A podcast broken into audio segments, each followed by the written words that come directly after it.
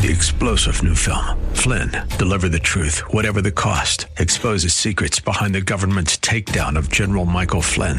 Flynn knew what the intel world had been up to. He ordered the first audit of the use of contractors. This set off alarm bells. He told the truth. He was the most dangerous person for Donald Trump to hire. They had to get rid of Flynn. Flynn, deliver the truth, whatever the cost. Available now. Watch it today. Go to salemnow.com. Salemnow.com. A Christian has hope, a confident assurance, an assurance and hope that looks forward in anticipation for the return of Christ, as we'll see today here on Abounding Grace with Pastor Gary Wagner.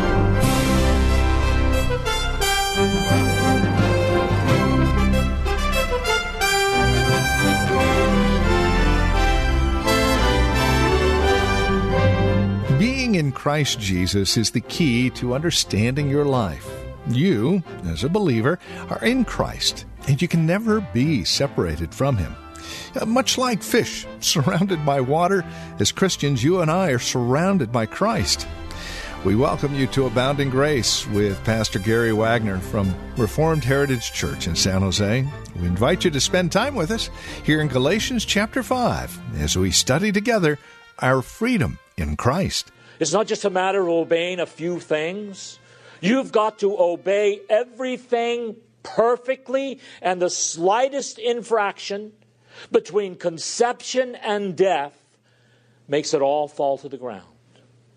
For cursed is everyone who does not live by everything in the law of God. But the point Paul is making here is that the Christian doesn't work at this never ending point of making process progress full of uncertainty and frustration. That is not the way the Christian lives. The Christian knows that his salvation is settled, that it is accomplished, that all of the work needed to be done to accomplish his eternal salvation has been accomplished once and for all in the death of the Lord Jesus Christ. And now, in faith and perseverance, he waits for the completion of what Christ accomplished. That is the completion of the whole process of salvation at the end of the world. So he waits, not passively, but he waits in faith, knowing that the accomplishment of the salvation is not in himself, but it has been settled, it has been done, it is finished, and it is irreversible. Christ died for sinners, and he took upon himself the condemnation we deserved. He turned away God's wrath, satisfied God's justice, so that we, for whom he died, might obtain eternal redemption when he died and be reconciled to God. So now, he waits for a hope for righteousness and faith, knowing that what God has started in his life, he is going to bring to perfection.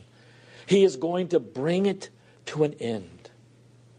But you might ask the question I thought we got righteousness credited to us when we first believed. Well, what is this hope for righteousness off in the future?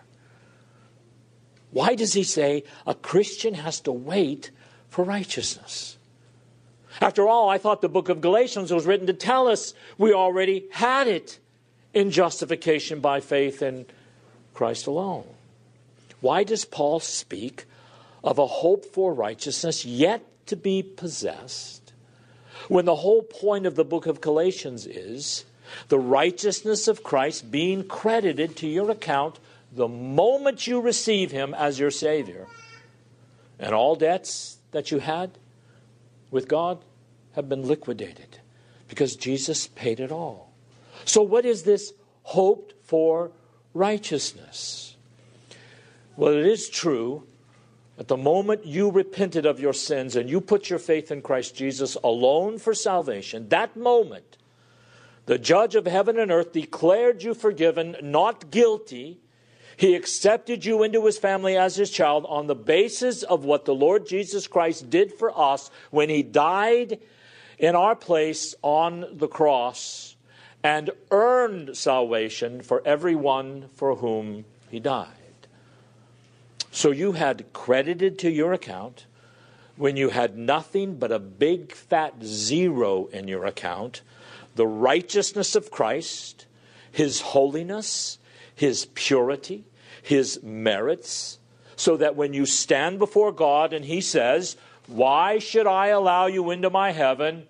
you say, Not because of anything in me, but because of the righteousness of the Lord Jesus Christ that was credited to my account the moment I believed in Jesus. All right, the victory, the verdict has been passed. You don't have to spend the rest of your life wondering what the verdict is going to be on the last day. That verdict has been passed. The judge of heaven and earth has justified you by grace through faith in the Lord Jesus Christ. Well, then again, what is this hope for righteousness?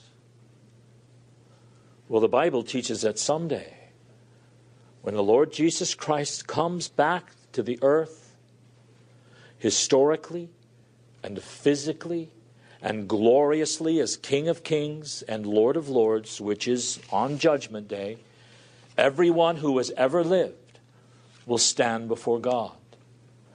God will raise everyone who has ever lived including all those who are alive at that time. And there on Judgment Day will be billions upon billions of people who have lived throughout the history of mankind. And everyone will have to stand before him. And on that day, the same judge who rendered concerning you the verdict of not guilty the moment you believed will that moment declare that verdict to a gathered universe. You know, a lot of people don't believe that about you and I. You go out here into the world and tell people you are justified by God, that you have a personal relationship with the creator of the universe, that you are confident that there is even a creator of the universe, and you are in contact with him, and He has forgiven your sins, they will just think you are some kind of nutty religious fanatic, just making things up as you go along. There are people out there who just think we're fools and don't believe these things about you and me. Oh, they may say, well, if it works for you, just do it. I don't believe it, so I'm going to do what works for me. They believe there is just as much truth and just as much error in what they believe as what you believe. Well, there is coming a day when the doubters will see, when all of the critics, all those who have ridiculed, all those who have persecuted, all those who have challenged the truth or our Christian experience and our faith, who will someday be standing before the judge of the universe, and he will look them right in the eye, and he will say, You know so and so, and so and so, and so and so that claim to know me personally and be my children, forgiven by me, and you laughed at them? Well, everything they said was true about themselves. And the judge of heaven and earth will publicly declare to a gathered universe on that day what he has already assured you of in your heart that was true of you the moment you believed in Jesus, and that is that he has really and truly rendered a verdict of not guilty concerning you, and really and truly has forgiven you of your sins and really and truly has made you his child and brought you into fellowship with himself. My friends, that is not a figment of your imagination. It is not wishful thinking. It is true. And someday he will gather everyone around his throne and he will publicly declare that to be true about you and me. So, what is a Christian? A Christian is someone who waits in faith for the hope for righteousness, for that public declaration before the universe of what God said is true of us, and that is in fact true. And we look forward to it in hope. Hope means certainty, it means confident assurance. It is not some negative thing. A Christian is someone who lives in the certainty that what God has begun in his life, he will bring to fruition, to perfection. A Christian has hope, he has confident assurance.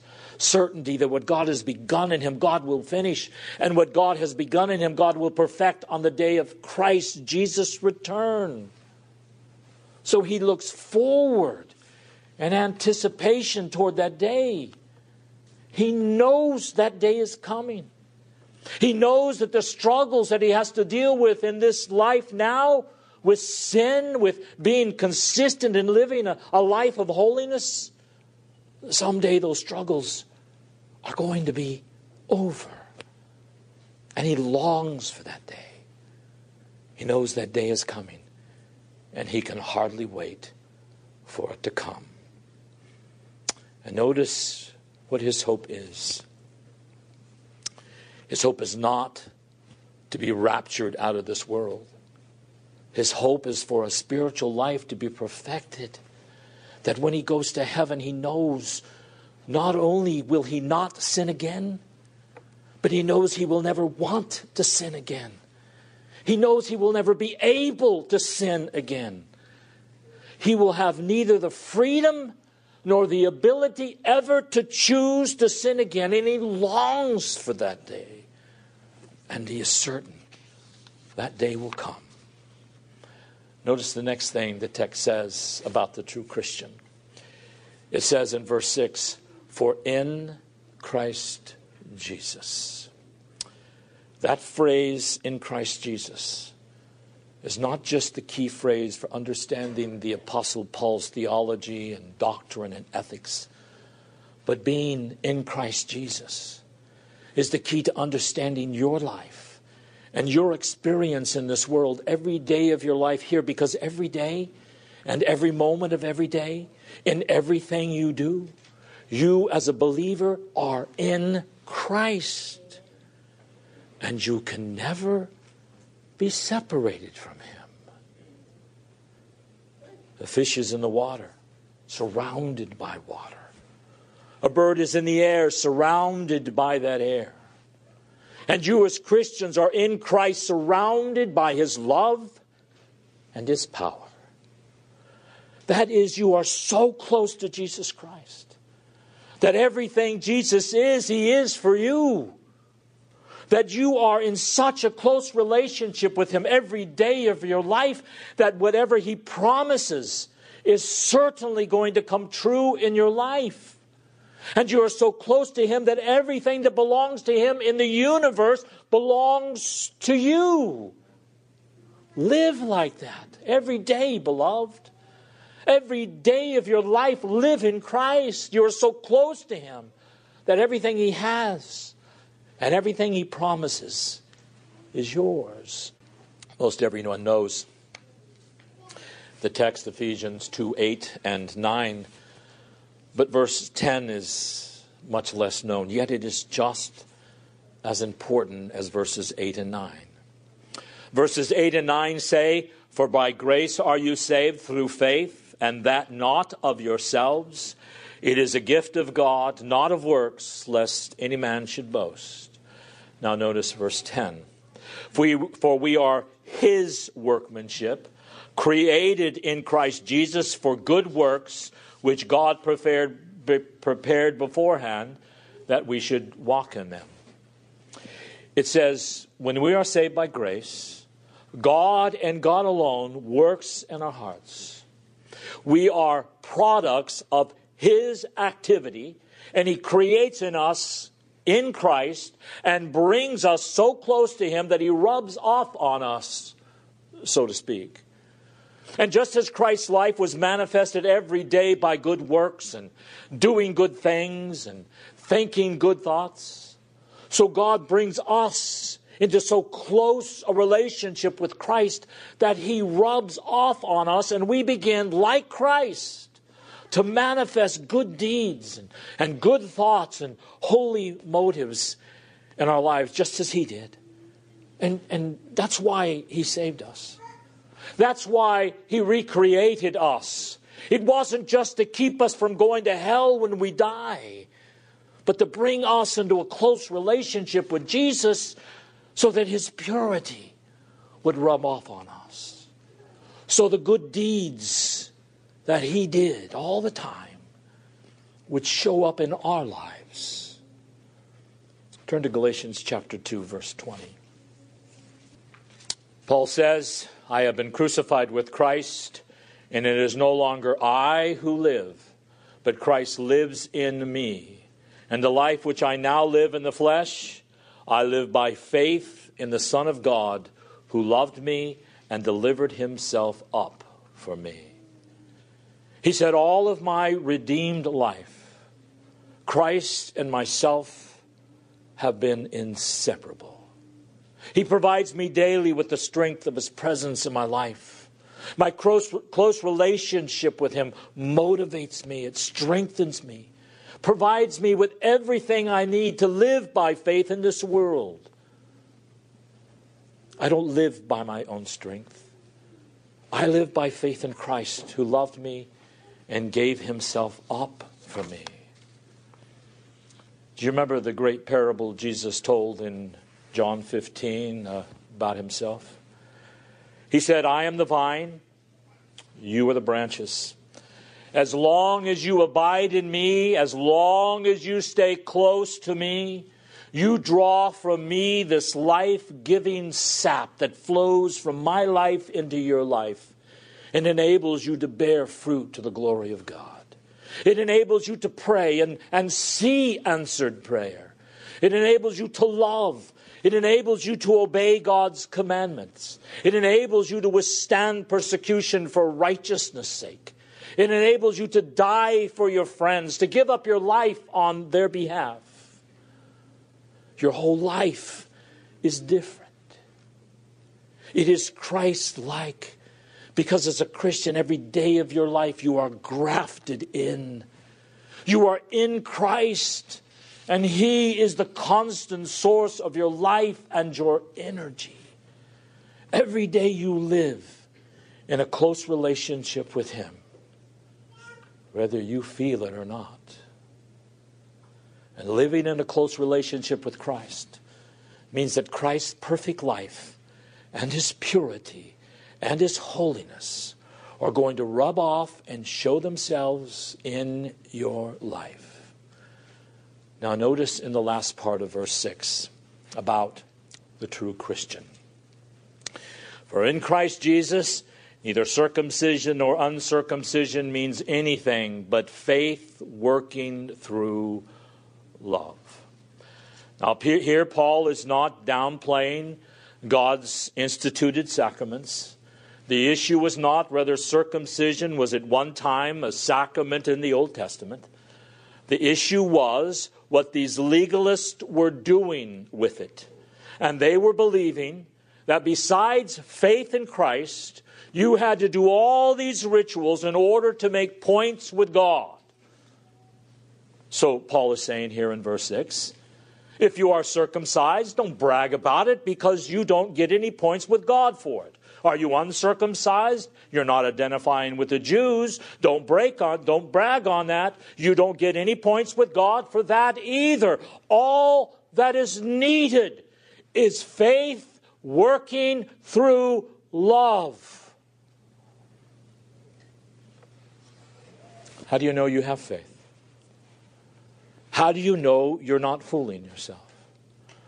How do you know that your faith is not simply an intellectual assent to certain historical events, just like you believe that George Washington was the President of the United States? How do you know your faith is real? That it's not just some intellectual thing. It is because, beloved, faith manifests itself. Faith works itself out in love. Faith proves its genuine character by the means of love. Now, don't get me wrong. You're not justified by love. You don't get any points for loving. You can't say, well, if I love enough people and I'm kind to enough people, that will count for something. That doesn't count for anything with God. Love does not precede faith. You can't have love until you have faith. There's nothing meritorious about love. Love is not simply a warm feeling in the pit of your stomach. Love is, to quote the Bible, the fulfilling of the law of God from the heart. That is, to treat and consider other people more important than yourself. In other words, the way God says they are to be treated is from your heart, being willing to give yourself to them for their holiness and their happiness. And just as faith without works is dead, faith without love is dead. You show me someone who says, I'm a Christian, but he has absolutely no involvement in anyone's life. His only concern is what people can do for me, how people can give me sympathy, how people can be my friends, how people can meet my needs. And he makes absolutely no attempt to meeting the needs or serving and fulfilling other people. And I show you someone whose faith is fake. They have no true faith at all. But a person is a true believer. If a person is a true believer, that belief, that faith, that is resting on Christ alone is going to man itself, manifest itself as being alive and will show itself in the love, the self giving of yourself on behalf of other people. So, there is a descriptive sketch of the true Christian in the world in which many, if not most, professed Christians are deceiving themselves, thinking they are Christians when they are not at all. Are you leaning on the strength of the Holy Spirit to resist sin, to obey the Lord, and to seek to be Christ like in your life? For through faith, through the Spirit by faith, are you consistently resting upon Christ alone to bring into your life what He purchased for you on the cross to keep you growing as a Christian? Are you walking by faith in Christ's word and not by sight, subjecting yourself to it, doing whatever it says, believing whatever it says to believe? Are you waiting for the hope of righteousness? Not waiting passively, but waiting in faith with confident assurance, certainty, persevering in well doing, even during difficult times for the completion of the salvation that God has already started in your life. Are you looking forward to the day when you will never sin again? Are you so embarrassed now about the sins in your life, so ashamed of the inconsistent way you obey the Lord, that you look forward to that day, for that hope for righteousness, when you will never uh, sin again, and you will live throughout all eternity in perfect righteousness and consistent and faithful obedience to the living God? If this is descriptive of you at all, Praise God for it. For it is all a work He has done in you.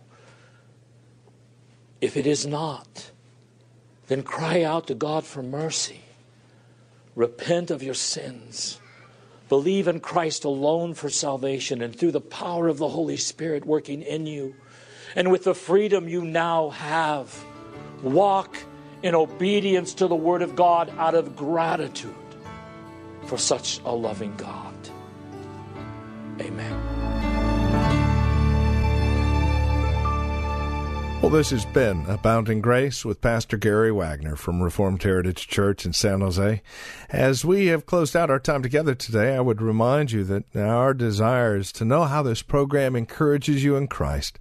Now, there are a couple of three ways that you can contact us to provide us with this information. And again, it would really encourage us a great deal if you'd take a moment and let us know how the program is encouraging you in your walk and relationship with the Lord Jesus Christ. Here's how to contact us. Phone number is 408 866 5607. That's 408 866 5607. Our website, where you can drop us an email and even learn a bit more about us, is reformedheritage.org. And then, of course, you can write to us at PMB, that stands for Post Mailbox, number 402, 1484 Pollard Road, Los Gatos, California. The zip code is 95032. Now, there is another way you can contact us, and this would be the best of all, especially if you're not involved in a church at this time. Plan on visiting. Let us uh, fellowship face to face, as it were. We meet at Lone Hill Church, 2 in the afternoon on Sundays at 5055 Lone Hill Road in Los Gatos. Directions can be found at our website, reformedheritage.org, or by calling 408 866 5607. By the way, copies of the broadcast are just $5. Mention today's date when you contact us, and we'll get a CD out to you right away. Thank you for joining us today. Until next time, God bless.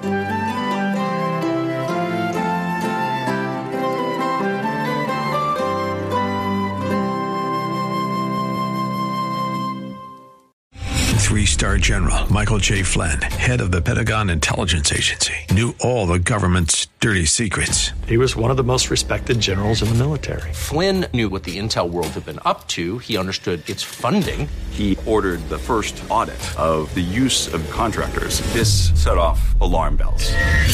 The explosive new documentary, Flynn, Deliver the Truth, Whatever the Cost, uncovers the facts behind this scandal. Flynn told the truth. He was the most dangerous person for Donald Trump to hire. I find out the worst enemy that I'm going to face in my life is right here in America. They took my assessment and they wanted me to change it. And I was like, I'm not changing it. They had to get rid of Flynn.